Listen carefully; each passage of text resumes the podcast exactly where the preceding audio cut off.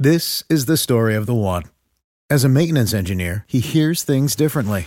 To the untrained ear, everything on his shop floor might sound fine, but he can hear gears grinding or a belt slipping.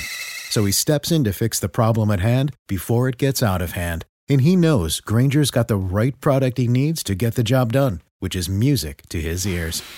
Call, clickgrainger.com, or just stop by. Grainger, for the ones who get it done. What's the easiest choice you can make? Window instead of middle seat? Picking a vendor who sends a great gift basket? Outsourcing business tasks you hate? What about selling with Shopify? Whether you're selling a little or a lot, Shopify helps you do your thing, however you cha-ching. Shopify is the global commerce platform that helps you sell at every stage of your business. From the launch your online shop stage to the first real life store stage, all the way to the did we just hit a million orders stage. Shopify's there to help you grow. Whether you're selling scented soap or offering outdoor outfits, Shopify helps you sell. Wherever and whatever you're selling, Shopify's got you covered. Sign up for a $1 per month trial period at shopify.com slash try. Go to shopify.com slash try now to grow your business, no matter what stage you're in. Shopify.com slash try. This is a podcast from Minute Media.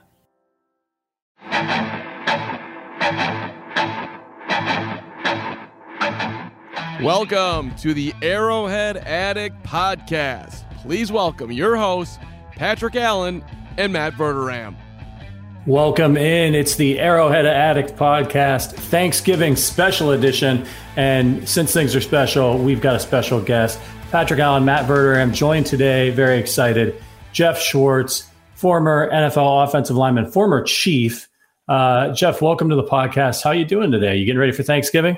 I am. I am. Yeah, should be a, a, good Thanksgiving. A couple of days. Got the turkey defrosting right now. We'll we'll marinate up tomorrow. Put in the deep fryer on Thursday, and watch a little football. And uh, look, no Chiefs stress this weekend, right? No Chiefs game. Get a little, just enjoy football as is, and get back at it next weekend. And unfortunately, we all have to watch the Lions on Thanksgiving Day, which is always a little bit of a, a damper on things. Yeah, but you have to also watch the Bears, and so that might be a little bit worse. Who have lost five in a row with a point differential of negative sixty-seven over those last five weeks. So that might be worse. I got to tell you, like I'm based here in Chicago, so I've got to watch that crap because my wife's family's going to be watching it, and they're actually going to be rooting for the Bears, which is even sadder. Yep. I am going to openly be rooting for Detroit. I want them to win their first game. Yes, and I want to see if they leave Nagy on the tarmac. Like if they lose that game after losing to a backup quarterback at home in ridiculous fashion, and then they go lose to Detroit, just just can them. Can them right there. Just let Mike Glazer be the interim the rest of the way. That team is such a shit show. It's unbelievable. Like just just let let it happen. Um, but eh, you know, I don't mind the Chiefs having a bye week this week. To be honest, like I could use the emotional. I've never had a bye week on Thanksgiving. This is actually really awesome to have a bye because normally for Thanksgiving, you're trying to shuffle having practice while also getting some time with your family. And so, you know, typically they move kind of the schedule from Friday to Thursday, Thursday to Friday. They kind of switch schedules and you're trying to do this and that. And now the Chiefs players just get to relax this weekend. They get to have their Thanksgiving, see their families, and probably not even travel. You know, a lot of times guys leave town, but I don't know what the COVID restrictions are for that. But now that you get to stay home and enjoy Thanksgiving, eat whatever they want. There's no weighing on Friday, uh, so there's uh, it's it would be nice to have this weekend off of your NFL player. Yeah, absolutely. Um, no chief stress. That's a good thing. So, Jeff, you know, for, as, as, our as our listeners and viewers are coming in through through YouTube, and thank you to, to Mike in Sweden who gave us 109 SEK. Is that how you say it? That's like that's uh, we, we appreciate that. Thank you. I think that's like 12 bucks US. Not too bad. Not too bad at all. I like seeing the triple digits up there. Um, appreciate all you out there in the chat. The international flavor. Oh yeah, oh yeah. We, we, always get the international folks in for for when we do these uh, early ones. So Jeff, now obviously you're eight years in the NFL. Uh, you've got a podcast of your own. I think we should tell everybody about. Jeff Schwartz is smarter than you and I know you do some work uh, a million other places. Can you just kind of give every where can everyone find you? Yeah, so my podcast is Jeff Schwartz is smarter than you, and I, I try to tell people for months now, not months, but weeks, the Chiefs will be fine. So we talked about that on today's episode. Uh, we have a gambling episode on Thursdays. The NFL's been rough for everybody, rough for me too. College football's been really good, so make sure to check that out on Thursdays. And then I work for Fox Sports as well, um, and uh, for SiriusXM, uh, I do Pac-12 Radio Monday through Friday. Fill in on Mad Dog. I'll be a Mad Dog Thursday morning for Thanksgiving uh, as well. So there's times you can find me all over the place, but um, I'm here to talk some Chiefs. I love yeah. it. Let's do it. Let's definitely talk some Chiefs. Um, and, and, by the way, you, you you do work everywhere. You you also used to do a podcast with this guy over here, Matt. I did, yeah, yeah. Yeah, stint on stacking the box, um, which uh, which uh, people should also subscribe to. Uh, I I always enjoyed that. We had a lot of fun. It was a perfect year to work together. The Chiefs won the Super Bowl. Yes, so, it was. Yeah, it really, it really, worked out. We had a lot of fun, and, uh, and Jeff and I have remained good friends. So it's been it's been a lot of fun. Talked throughout the year. Happy to have Jeff come on. We had his brother Mitch earlier on uh, yeah. to preview the season. So we, you know, we're really going through the family tree here. But um, like it's been it's been a lot of fun. This year has, was not so much fun early. Uh, as, as the Chiefs basically slept walk through the first couple months of the season uh, we talked about it all the time, Jeff, on this show. And I know you and I have talked about it, you know, just away from the show. Like it's it's been a year where you, it's just like, what is going on? I mean, they, they just cannot get on the same page. They can't get right. Well, now all of a sudden they seem to have gotten on the same page. And not that everything's perfect, not that everything's rosy, but they seem to have found themselves. And suddenly, seven and four and in first place, and not not feeling so bad as they head into the bye week. Look, I never bought the idea that the Chiefs a forgot how to coach. Everyone said, "Oh, cover two. They Andy Reid does not. He don't know what he's doing. Doesn't know what he's doing." Oh, okay. Guys, come on, guys. Been coaching twenty years as a head coach. Um, oh, Pat Mahomes forgot how to play football. The Chiefs defense just forgot how to rush the passer. Just take a deep breath, everyone. These are professionals, right? They understand how to make changes. And for yeah, for three or four weeks, this team did not look like they had the previous three seasons, but they fixed some of the issues defensively, right? Let's start there. Less man coverage. Thank you, right? Zone coverage, cover two. Sorensen, bye bye. You know, Gay's healthy. Gay's playing more. Sneed's healthy. Sneed's playing more. Fenn's playing more. They, they figured it out, right? Chris Jones back inside now where he should have been the entire time. They, they fixed that issue. Frank Clark somehow found a pass rush all of a sudden. Ingram has been helpful. Like they've found ways to change these because they're pros. They've been in the NFL, the coaches, for a long time. So the players, they're prideful. They don't want to suck either. And offensively, look, they stopped turning the ball over. There's still some bad turnovers. Oh my, that Kelce one was bad. Um, yeah. And they've just kind of gone back to taking what the defense gives them and then running the football. I, I, I beg the Chiefs every single week to they have a we have a good offensive line, guys. The Chiefs can run the football. Like just run forward, have them move vertical up the field. And so they figured out some of the issues. Now it's not all perfect. I get that, but I never bought the idea that they forgot how to play good football. Everyone has rough patches. It, it, you remember was it 2014, Matt, when the, the, Patriots came into into Arrowhead and lost that Monday football game? And everyone's yep, like, famously. Tom Brady forgot how to play football. He's done, and like they won the Super Bowl that year. Like, just yeah. deep breath, everyone. So, but look, we're a reactionary culture. We're so up and down that it's hard to see the light. And my my whole thing was like, look, the offense stops killing themselves. And it wasn't great on Sunday for, you know, they had turnovers, they had penalties. I had thought one was bad and one was okay. You know, just uh, mental errors here and there, drop passes. I mean, it's not, it's not perfect, but the defense has played better and they're right where they should be seven and four, leading the division. Yeah, let's talk a little bit about that, that Cowboys game because I thought it was obviously it was a defensive masterpiece, um, but probably the most complete game that they played despite some of the hiccups on offense. What was your reaction to that game, Jeff, uh, on the defensive side of the ball? Well, obviously, moving Chris Jones back inside has been very helpful because he's really yeah. good in, in, defensive tackle. I, I, didn't really buy that defensive end issue. Look, I, I understand. Okay, if you want to move him out there because you have a young defensive tackle that can kind of not replace his production, but can give you some production, and you're lacking an outside rush, fine. But they didn't have that guy, so it wasn't like they were putting. So they moved Chris Jones to a worse position, and they replaced him with someone much worse. So you basically made two positions worse.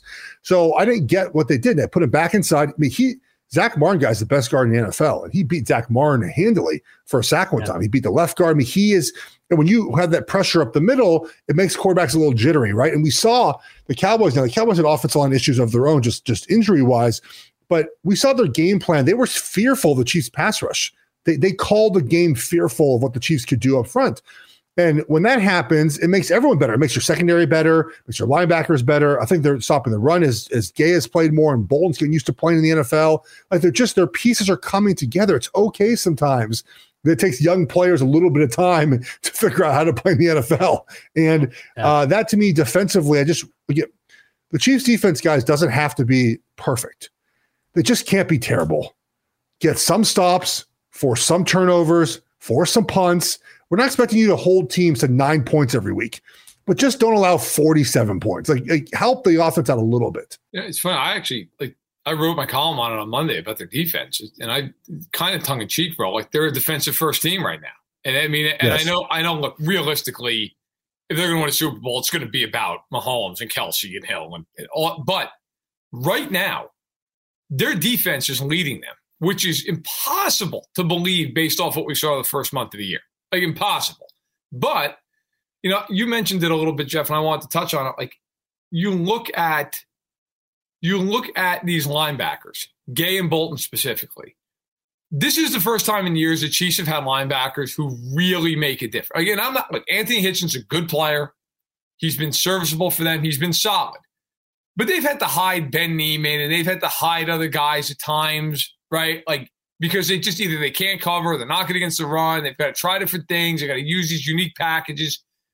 The Chiefs now have two linebackers who are young guys, along with Anthony Hitchens, who they can just put out there and be like, all right, go get that guy. And Gay can run sideline to sideline as well as anybody. And Bolton is a hammer coming down the down the, the pike, right? I mean, he he fills gaps as well as anybody they've had in a long time. And so all of a sudden, you have those two guys, and it's not a liability. Like, have you noticed the tight ends aren't killing them anymore?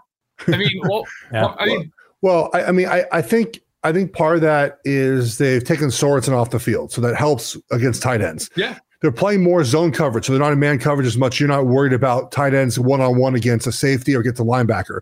But the Chiefs have have modernized their defense. Well, linebackers that can run, they have to be able to run. They have to be able to yeah. run, and they they found guys who can run, and, you, and you're leaving them on the field in nickel situations now, which they had not done in the past. So you have guys that can run and get in space. There was a play. They, it was a third and two, I want to say. They threw the ball out to Zeke, and I think Bolton ran him down on the sidelines for like a minus one. The Chiefs have not had linebackers that that that can do that in the past, and they've saw what Tampa Bay did to him, right? In, in, with with David and and White. I mean, you have to have guys that can run because the game is so spread out now.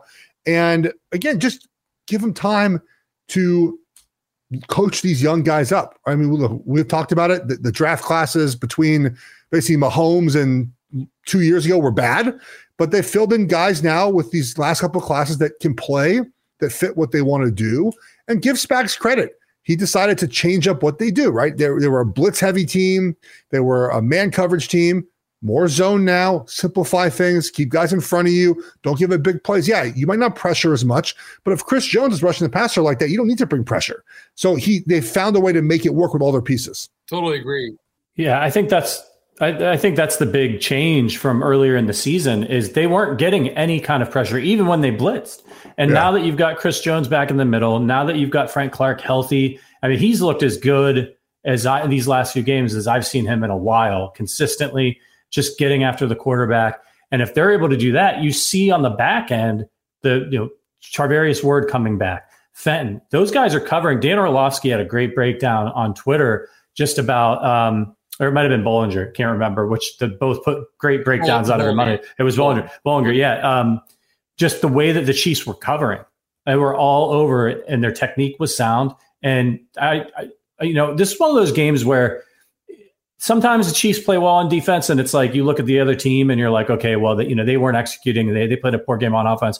This is a game where you, you really can't blame Dak and the Cowboys. I mean, they just got their butts kicked. It was the Chiefs. The Chiefs dictated that game on defense, and that, that they could have played four more quarters, and I don't think Dallas would have got a touchdown the way they were playing. Yeah, and look, part of that is obviously what what they did, but look, to be fair, you know, there was a lot of um, of drop passes, which sometimes you need to have in a game. Like I don't feel bad for the Cowboys because of that, but they dropped some passes, some offensive line injuries. But the thing that bothers me about when we when we talk about um, just teams in general is, is, you know they usually say, "Oh, the Cowboys had guys hurt." Okay, well then you should hold them to nine points. Like that's what you should do. You should play better if the yeah. other team is is guys that are out. Like, what do you, what do you want the Chiefs to do? Give up zero points? That seems unlikely. You have nine points. That's what they should have done. They, are missing their left tackle, who the Cowboys cannot win without. I think they're now they're 14 and 16 when Tyron Smith hasn't played and started a game. They're down to two wide receivers. Zeke got beat up. The Chiefs should allow nine points. That's what good teams do, and they took advantage of injuries. Like that's what they should be doing. So the idea that they're we downgrade their performance because their guys missing Jordan Love, they allowed seven points at the very end. That's what they should do when Jordan Love is playing. Not allow points to a quarterback that's not very good. So the idea again that like this is should be a knock on the Chiefs. No, this is what they should do. They should play well against bad offenses. Yeah, and I I feel like you know I've seen so many people say, well, they didn't have CeeDee Lamb. They did in the first half. and They scored three points. I mean, he was there for the first half of the game. He, he you know, it, look, they were missing Cooper. They were missing Tyron Smith, which are huge yeah. guys, huge guys. But in the end, like I also believe too, the Chiefs in that game were playing so fast and they were playing physical. And when you can when you can constantly manufacture a pass rush with four guys, as the Chiefs were doing in that game, then they'd bring the occasional blitz. They brought Sneed on a, on a slot blitz. He, he got his hands on one pass. When you do that type of stuff, and God, Jeff, you could speak this way more than I could, uh, you know, considering your experience in the league. But I, you know, you when you see that, and you're getting there, and you're getting there, and you're getting there, and not even with sacks, just hurries and, and yeah. pressures it speeds up everything on every play yes. because you are if you're Dak, you're expecting it to get there at some point. You know, maybe you're used to having two and a half seconds. Now you're thinking I got one and three quarter seconds. You know, I got to, I, I've got to get rid of the ball. I've got to get rid of the ball. It screws up timing. It screws up everything on an offense, even on a play where maybe you don't get there, but you've been getting there over and over and over. Like it starts to feed into it speeds yeah. up the clock of all right the ball's got to be out and maybe you get it out a half second before you normally would you know and, and all of a sudden a guy who would normally come out of his break and he's open well he's just getting out of his break and now the ball hits him off the front of the hands because he couldn't get open or he couldn't get around quick enough all that stuff plays in and early in that game kansas city was just all over Dak. i mean they, they ended up with five sacks but I thought that was part of the game. Was it just they were off kilter from the start? And I think a lot of that had to do with the way Kansas City yeah. was getting home from jump. But I also think it's important to, to know that it's not just the physical play, right? As you mentioned, the Cowboys offense started calling plays like they were afraid of their offensive line. So, and my, my brother tweeted this out too, and I think he was exactly right. So, all the downfield stuff is out of the playbook now. So you're getting underneath passes. You know, you, there's not time to have those deep developing passes where you can take advantage of the Chiefs' tendency since Andy Reid has been there to commit defensive pass interference or holding penalties. It blows my mind. I, can't imagine a team has committed more in the last eight years of defensive pass interference penalties um, or holding penalties, and that's all out because they don't have to, to, to guard for that long, right? Like there's no, they don't have to do that anymore. So um, that's that's where it also matters because it's Kellen Moore's like, oh God, we, we got to protect our quarterback. Let's go a quick game. Let's get ball out quickly. And that's why it matters as well. It's not just a physical beatdown, it's it's how the play caller changes what the offense wants to be. I want to talk a little bit about the offense in this game because it was a little disjointed. They looked pretty good early. They were moving the ball, they were running the ball. Clyde Edwards-Helaire was back. And then they kind of got a little disjointed, a little bit sloppy. The, the, the Kelce interception was was terrible. Actually, I want to talk on that one real quick. A great effort by Byron Pringle to run yeah. down the interception on that play. And I wanted to get both of your opinions on this. Kelce kind of pouted. He pouted a little bit after he gave up that interception. And he was one of the only players that didn't run back. Um, does does that bother you, like uh, Jeff, as a player, when you see one of your teammates on a play like that, or you kind of understand that? Not know? not from him. I mean, yeah. I, I, think his effort and his desire to win has been proven many times over. I don't sure, think he, sure. I don't think he thought the ball was intercepted. I think he's just like, yeah. oh, geez, I dropped a pass. That's what I thought too. And and by that point, he's 15 yards away. Oh, but then he even realized what what what had happened. Yeah. And look, little effort plays like what Pringle did, who seems to be the number two wide, wide receiver now. They're playing him a lot more. Um, is the difference sometimes in winning and losing, right? Uh, I mean, we famously saw DK Metcalf, right, hawk down Budda Baker, I think it was, and yeah. that saved a touchdown there, and that led to to no points. I think I, th- I, th- I think Arizona missed yeah, a field goal there. And little plays like that are, are important, and those are like team culture plays, right? That's that's effort that you really you hope to teach, but you kind of have to have it inside of you. And players do feed off that. I'm not the Kelce thing. That's I I don't know if people are making a big deal about that. That should not be a big deal. No, I, I, I totally agree. Actually, completely. I, I thought the same thing. Was I think he just thought he dropped the ball. Yeah. And then all of a sudden, like Jeff said, I think by the time he realized, turn around, I mean, you know, he's never going to catch him. I have no issue. I I just had an issue with the fact that he's been dropping the ball. I mean that that that's been the bigger thing, which is weird. He is not a guy throughout his career that drops passes. That has not been an mo for Travis Kelce this year. It has been. I mean, obviously, look, he's still having a great year, but um, I think with him, I don't think it was so much as a pout as much as he was pissed. I think he yeah. felt like you know that was the second drop he had in the game. Um, but look, he also had some big catches in that game. But that that game and I said this right after the game as well. Like I really, I really feel like with the offense, when they were playing the Giants and the Packers and the Titans, they looked completely disjointed offensively. They looked yeah. out of rhythm, out of sync. They couldn't figure out a scheme. I mean, it, everything looked wrong. Everything looked. They had no confidence. They looked terrible. I did not feel that way in the Cowboys game. I thought they they were fine. They just beat themselves. I mean, they dropped a bunch of passes. They had a couple big penalties that took them out of drives. Um, yeah, obviously the turnovers, but I really, you know, I, I, didn't get the feeling like it was like the Packers game or the Giants game. It, the Chiefs were moving the ball. They just they just yeah. were circuited. Here's here's the, the issue that happens though, and why it's a little concerning that they keep having these problems. It kind of becomes your identity, right? And your identity becomes like we just kind of keep making these mistakes, and and it's not really about when they play the Cowboys, but it's you know it's when they play a playoff game and they really haven't fixed some of these issues. And you're playing a good football team, and it's like, oh, we, we should have won the game, but we kind of just didn't.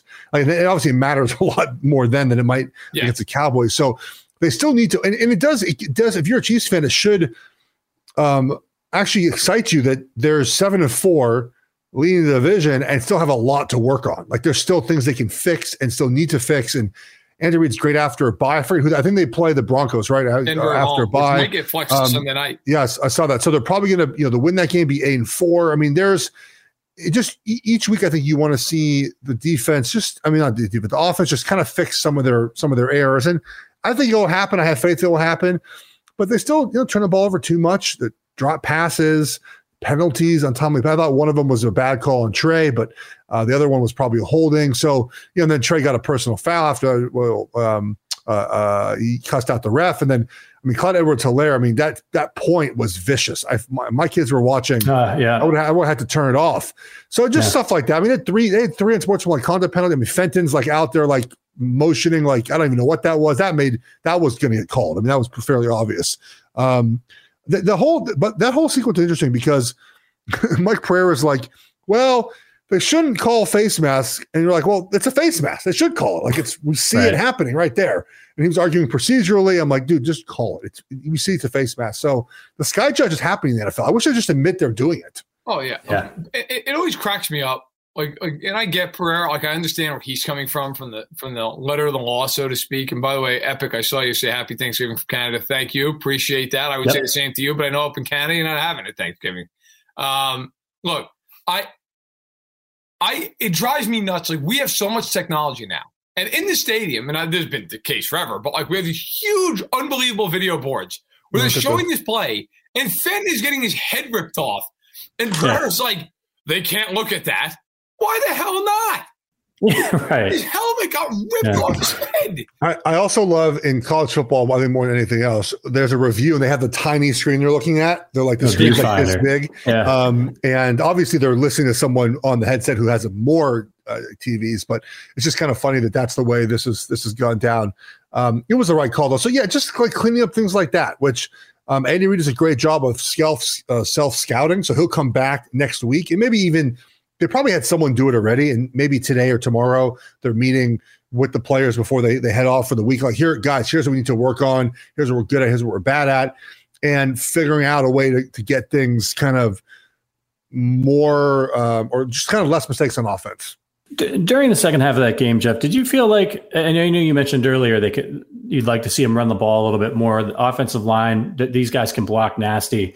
Um, I, as a fan watching that, I felt in the second half like, man, we could just put this away if we just go to the ground game. We're getting really great push. Clyde's running well. Were you feeling that as well? Do you think that they could have settled things down a little bit more on offense and, and gotten another score if they just committed to the run just a little bit more? Oh man, I'm always going to want to run the ball more, and um, there is, I think, with this offensive line, um, run it forward. Like the sideways outside yeah. zone stuff from shotgun is not what they do well. This was the first game I thought all season they had run only runs the offense on was good at, which is downhill, like straight downhill.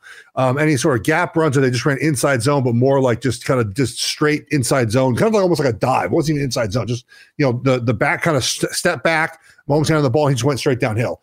Um, look, Andy Reid is not going to run the football. It's not what they do. So any game we get where we get, I think it was six, seven, eight runs in a row at one point, but the first negative run, he's going to pass the ball. And they view, by the way, they view the RPO as a run. I mean, there was, a, I think, a time in the game they ran four straight RPOs, but threw three of the four. So those count to them. You know, if Tyreek Hill gets eight yards on RPO, that's a positive play. It's a good play. So right. they, call more runs than we give him credit for, and and and and Mahomes for the most part, I think, does a really good job of figuring out where the advantage, whether it's going out to the edge or or keeping uh, the the run play going. I, I, I like to see more of it. I think they have a fantastic run blocking offensive line, uh, young players who I mean, Creed is one of the best centers already. Trey Smith will be an All Pro one day. Um, you know, uh, Joe Thuney's been fantastic. They have dudes that can play. I wish what they would do it more, but it's not what it's not what Andy Reid does. So I, I can't be that upset about mean, it's not going to happen. I, I, do want to. First of all, I agree. Like my father every week screaming about why don't they run the ball? Why don't they run? I'm like, well, because that's not who they are. It's just not. Like for better or worse, it's not what they're going to do, and it drives me a little bit crazy too especially when you watch and early in the game, Dallas is just getting blown off the ball.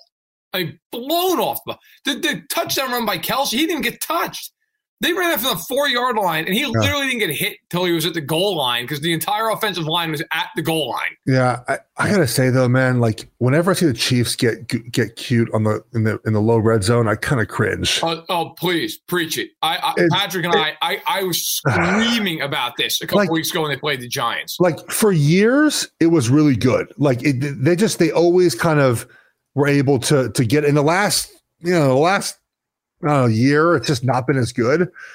And especially when the offense is not flowing very well, you're kind of like, well, just let Pat Mahomes make it happen. Well, like just let him do it. And, and it was a good play yeah. though. It worked well. And, and, also like you, you know, we all, we've talked about this for years. On, in years past, they've not had the offensive line to line up on third and one and third and two and just run the ball. They do now. Especially, look, Orlando Brown's a very good run blocker, but the trio inside, like enough of this stuff where you're running like this zone scheme. Like just run. I got what we just said, and we just yep. talked about run power. Just run it. Like there's no reason not to run behind those three guys.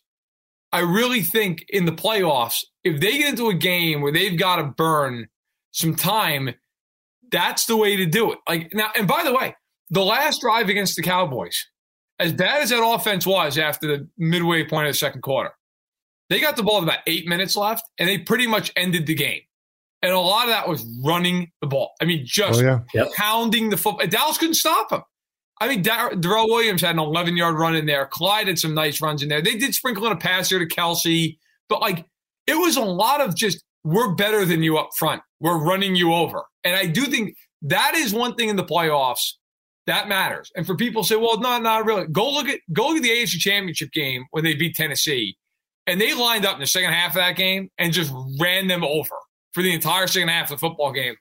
You know, it's not it's not as necessary maybe as it was in the mid '90s, but it still matters. It still matters you can execute a four minute drill. It, it, it does.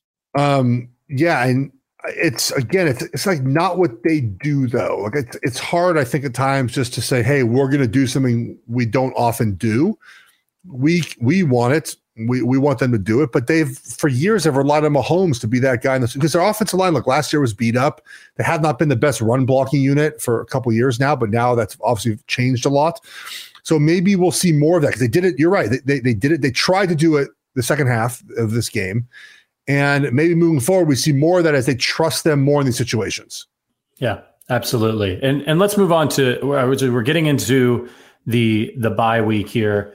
Andy Reid, legendary, coming off of a bye, gets to get in there, tinker, make his adjustments. Uh, I'll, I'll, start with you this time, Verderame. If you're Andy Reid and you're going into this bye week, what are you focusing on? What are you What are you tinkering with? What are you adjusting for the second half of the season? I'm doing everything I can to get them to stop beating themselves. Like I really believe that like defensively, I wouldn't I wouldn't touch a damn thing. Like I, I would just leave it alone. Offensively, I mean, I think they're second in offensive penalties taken. They're first in drops, like first isn't worst, uh, and they are worst in turnovers. I mean, I, now as far as schematically, I'd like to see them utilize Hill and Hardman's speed a little bit more.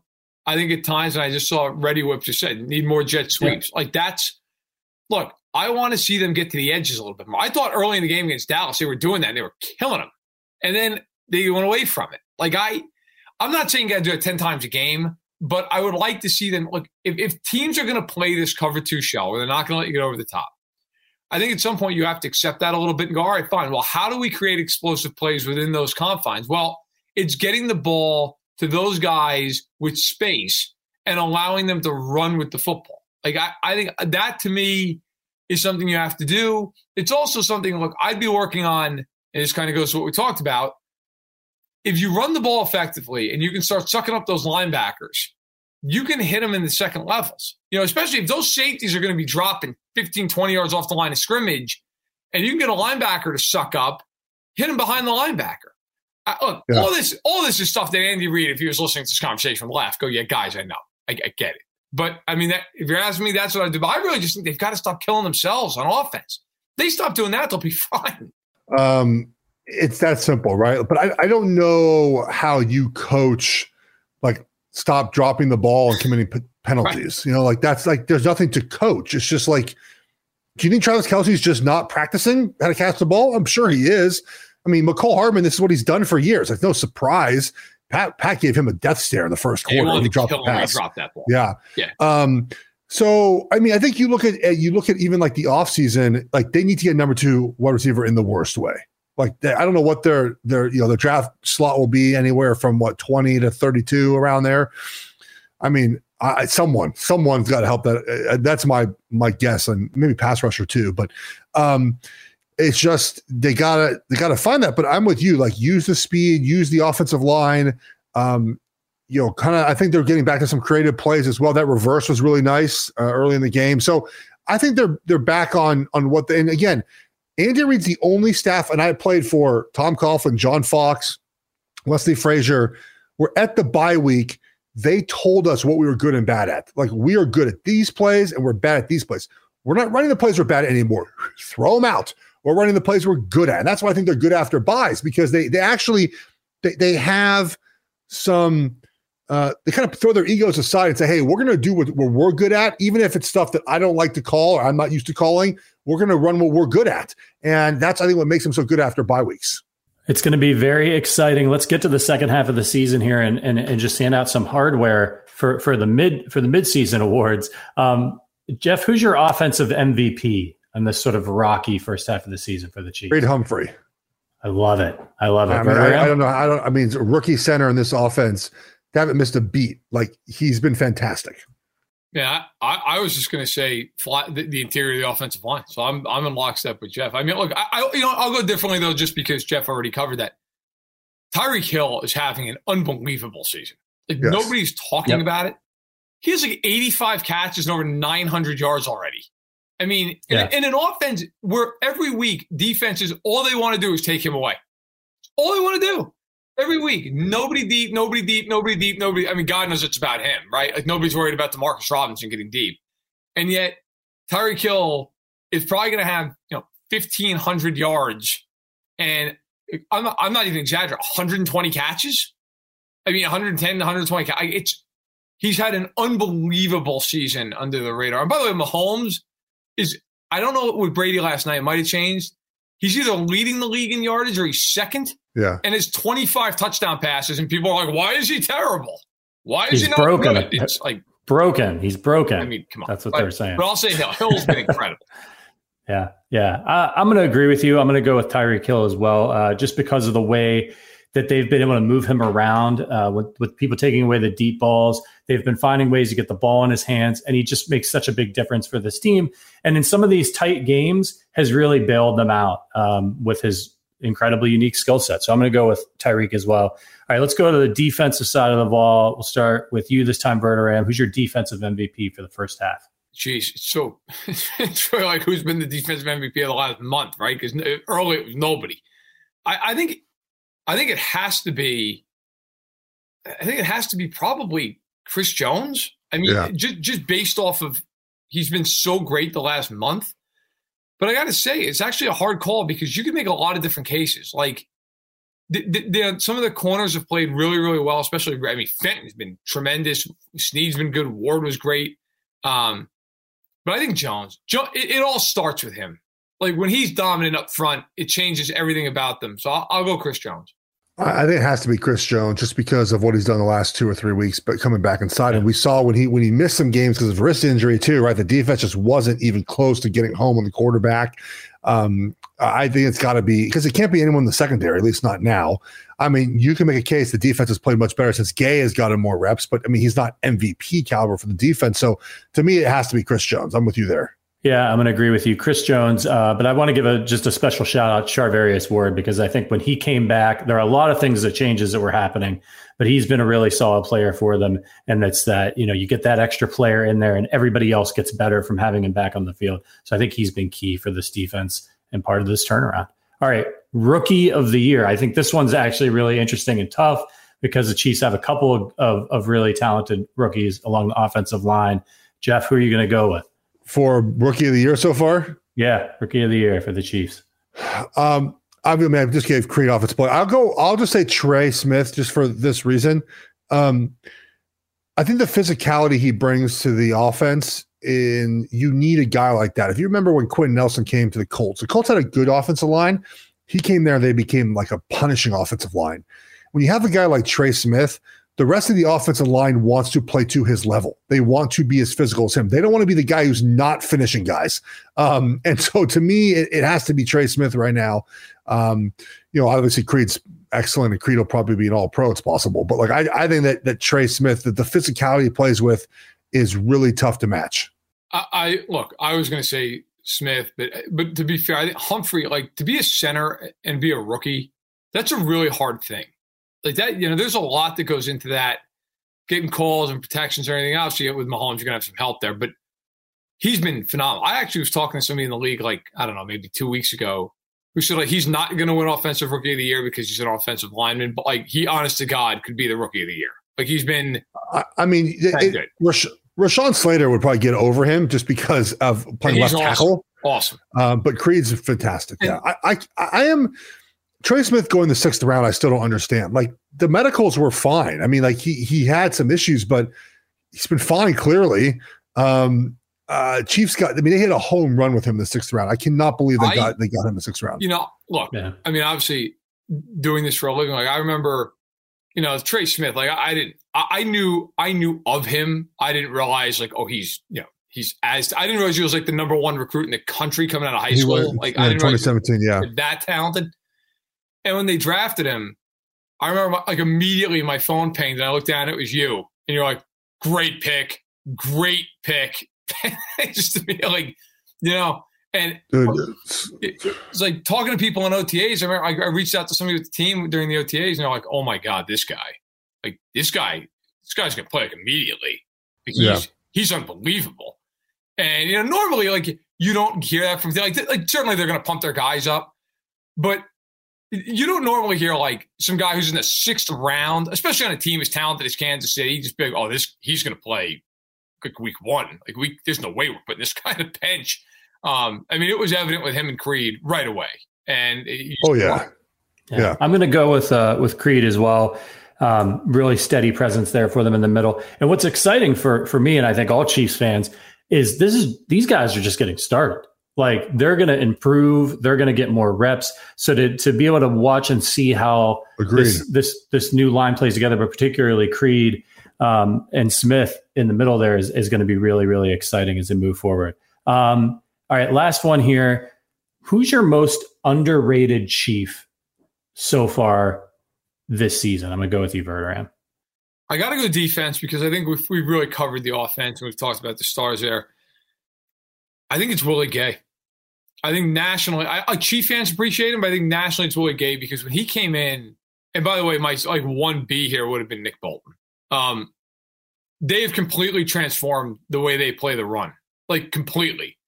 Gay, and this actually wasn't a running play. But there was a play last game in the third quarter. They, you know, Dak swung a pass out to Zeke on third and two. Any other linebacker on the Chiefs, there's no way yep. in hell. Like he turns the nope. corner, he gets five, six yards, maybe shove him out of bounds. Willie Gay like caught up to him at the line of scrimmage and just wailed him out of bounds for a no gain. Yep.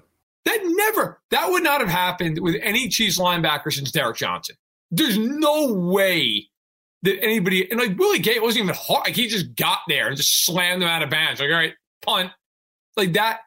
He is so athletic. And by the way, if you remember, he missed it, but he just missed picking Dak off in the second quarter of that game. And if he does, he did, it's house yeah. call. Like he's walking yep. to the end. He's so athletic. He's a game changer for them. Love it. Um, I mean, I think you go, uh, you know, a couple secondary players possibly, right? I mean, Sneed and Ward and, and those guys are are doing that. But I mean, I think, I mean, Ingram and his ability so far to change this defensive line's pass rush has been. I mean, you can't double Chris Jones or Frank Clark anymore because you have the third pass rusher at Ingram who's still doing and playing well. I mean, I think in, in his what two games, three games now, three I think it is. Yeah, um, his addition's been wonderful for this Chiefs defense line. They have been better. They have been able to rush the passer better since Ingram came into the lineup. It's been three games, and those three games have been the three best they played all season up front. Yeah, absolutely. It's getting very exciting to watch the Chiefs defense, which is uh, boy, what a turnaround that has been. Um, yeah, I'm going to go with, with, with, with my guy Ward here. Um, I just think he really saw what he means to this defense when he was out and how much he helped everybody improve when he got back. All right, second half predictions um, before we get out of here. I'll start with you again, Verderame. What is the Chiefs' final record going to be, and what's their playoff fate? Sitting here right now, with with full understanding that you could change your mind based on the next few weeks. But right here, right now, how do they end the season, and what's their final record? I mean, look, I'll, I'll preface this by saying that people who are in the stream, and certainly the two people I'm talking to, know with me, I'm anything but a homer. I will kill them at the drop of a hat about just about anything. I don't think they're going to lose another game. I said that to Soren Petro in Kansas City. Uh, I said if they beat Dallas, I think they're going to run the table. And he kind of was like, "Whoa, like I, I do." I don't think like like I look at it, they got Denver twice. They've got the Bengals on the road, who I, I respect, but if the Chiefs play well, they're winning that game. They have the Steelers at home who can't score a point. The Raiders yeah. at home. The only game that I look at and go, maybe is the Chargers. Chargers, yeah. But I got to be honest. Like, I think if the Chiefs know that if they win that game, they're home free. Like, they should have killed the Chargers the first time they played them, and that was when their defense was a wreck. Like, I look, I think they're going to run the table. I do, and if it, and if they do it, they might be the one seed. Like I don't, I don't know that anybody would beat them out. I mean, I don't, I don't think Buffalo's well, run the table. I don't think, I don't think Baltimore is going to run any kind of table with the schedule they've got ahead. And Tennessee just lost to the Texans. The, the the problem for the Chiefs getting the one seed is they lost a tiebreaker to Baltimore and Tennessee, and right. so you have to you have to basically beat them by beat them you, know, you have to get and that's that's tough I think to do. So I'm with you, Matt. I think they lose at the most two of the last six games. And then um, in the playoffs, okay, look, I mean, to me, the only place I could see them going to lose is Buffalo. I don't think they lose to Tennessee again. Um, I'm not, I, you know, they're they're so beat up. They're DVOA. They're 18th in DVOA. Tennessee. They're, they're not a good football not, team. Yeah. Buffalo's defense is not as good as they've been, uh, but you know they're playing better teams now. But they're not as bad as the Colts game, right? Like I think oh, playing yeah, in Buffalo yeah.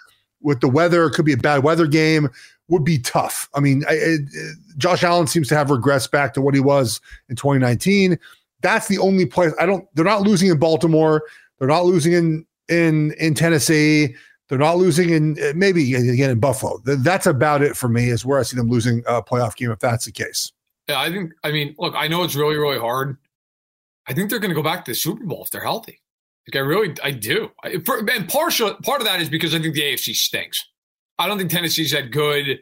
Baltimore is is seven and three. Give them credit. Like they could easily be three and seven. Like I, I think if Kansas, if, with this defense the way they're playing, I mean, I think they're going to go back to the Super Bowl. I, I and look, it's so hard. They can have one bad game in January and and that's it, right? But if you're saying you got to bet your mortgage who's coming out of the AFC, them, especially if I think they're going to run the table and be a one or a two seed, them. So, uh, look, I, I like where they're headed. I think they've weathered the storm. And I, I, I really look at the rest of their schedule. I just, other than that Chargers game, I just do not see them having a hard time in these games. I don't, I don't, I do not think they're losing to Denver. I don't think no. they're losing to the Raiders. I don't think they're losing to the Steelers. The Bengals, again, I respect the Bengals. I just don't think the Bengals are ready to beat them in a game where if the Chiefs know they've got to win that game, like, I don't think Cincinnati's beating them. And the, the Charger game's interesting, although, again, it's going to be Arrowhead West. It's 70% of that place is going to be Chiefs fans. So, oh yeah, you know, we'll see. I, you know, twelve and five certainly in play, but I, I, will, I will roll. I think thirteen and four. I think they went out. I love it. I think, yeah, I think they lose I think they lose one more game somewhere along the way. They slip up. I could see them slipping up to Pittsburgh because of that defense. If they come out and they have one of those offensive games, it could end up losing an ugly football game. But um, yeah, I think I think they only lose one more because if they keep playing defense like this and the offense gets a little bit more consistent, they're just better than most of the yeah. teams that they're going to be playing. Um, they should watch out for Buffalo in the playoffs though, because that defense has been much improved, and you know that's that's a one game any given Sunday they better be careful there. Before we get out of here, George asking Pats, which I yeah. think are fair because a lot of people put that in there. I get look. I have all the respect in the world. I would not want to see them for one reason. Belichick scares the hell out of you and, and, yeah. and should right. Like he he can just have a game plan where you're like, oh my god. Yeah, but Mac Jones, no, they're not winning this, the AFC with a rookie Well, that's where I was right. going to go. But like my yeah. ultimate thing is like, you're telling me Mac Jones is beating Mahomes in a playoff game. I just that's not happening. I'm sorry. No. Like and Spagnuolo he's gotten a lot of shit over the over the course of this year. When he plays young quarterbacks, he typically kills them. It's just so there's so many different looks you get out of them. Mac Jones is not beating. If, if they do all the credit in the world to the Pats, I would be shocked if Mac Jones beat them in a playoff game. Same. Yeah. Yeah. Don't see that one happening. One last prediction before we get out of here. And this one, this is this has actually become one of my favorite holiday traditions is logging onto Twitter usually sometime around Christmas Day, and seeing when Jeff's wife is dragging the tree out to the curb, uh, which is absolutely yeah. hilarious. So Jeff Jeff always refers to a tradition like any other. What time does the tree come down this year? So we'll get the tree tomorrow, as we do on Wednesday before Thanksgiving, and I don't know between like eight and nine a.m. Whenever she gets up and just is over it and just takes everything off, and we take the tree out and it's gone. Like she's very practical. I mean, we're going to get it on November 24th, and in a month later, she's over it. She's like, "We've done it's yeah. done its served its purpose," um, and it's dragged out time. People think we're weird. I don't care, but it is a very fun. and, and I don't even help her. She just does it herself. She just, I mean, it's so yeah. dead. It's you know, so it's not very heavy by then, yeah. and she just drags that thing out. And by about 9 a.m. on Christmas morning, the house is back to normal. It's lovely. I love it. I love it. It's a hilarious bit you've got going every year. And I, by the way, a be- just a beautiful home. That the shot Thank you always you. have of the tree when it's up. What a spot for a nice big. It's a great. Tree. It's a great yeah. spot for a tree, and then it's a great spot to pull the tree down and drag it out from. It equally is an impressive location. Yeah, I noticed that. I looked back at some of the photos today ahead of the podcast, and like a few years ago, she had a like a little cart. It was on four wheels, and then I think last year there was just a video of her just dragging it by the top. Yeah, we don't. Yeah, we don't. Yeah, we, we don't do the we don't do the doll anymore. We just yeah, grab it and pull it out of there. I love it. I love it. All right, and one one more thing before we go. Number one, number one thing you're looking forward to eating on Thanksgiving, Verderame. So, oh, good. Oh, for me, Jesus, I'm not a turkey guy. Like I will eat it, but I'm not like I love ham far more than I love turkey. I'm I'm big into the, the the sides. Like I love mashed potatoes and I love yams. Big big starch fan, obviously. And then also, I, I love a good apple pie. And and I'm, none of this, mm. none of this one slice shit either. Like, especially Bears and Lions, I got to sit through that crap. Two slices yeah. minimum. So I do like turkey. I fry my turkey. It's very delicious. I like the turkey wing. Um, but my wife makes homemade mac and cheese. Like the only time of year she makes homemade mac and cheese. That is what mm. I uh, live for Thanksgiving. And I'll be eating lots of, of homemade mac and cheese. Yeah, it's starch madness. Starch oh, madness. Yeah. yeah, I'm I'm a bit, you know what, this isn't even really a special Thanksgiving food, but give me the rolls. I want the brown and serve Ooh, rolls. I, I like hot it. butter on there, dip it in the gravy. Um, just uh, can't can't get enough of it. My, my my favorite Thanksgiving memory is my my papa before he died would always he was notorious for walking around the table and swiping people's rolls off their plate. Nice. Um, and uh, yeah, yeah. So I try to do that to my wife at least once a year. All right, everybody, we are we're going to get out of here. Um, thank you so much to Jeff Schwartz for joining us on our Thanksgiving special, the Arrowhead Addict podcast. Make sure you check out all the work he does, and of course his podcast. Jeff Schwartz is smarter than you. Uh, for Matt Verderame, for Jeff Schwartz, have a happy, happy Thanksgiving, everybody. We will see you next week. And as always, go Chiefs.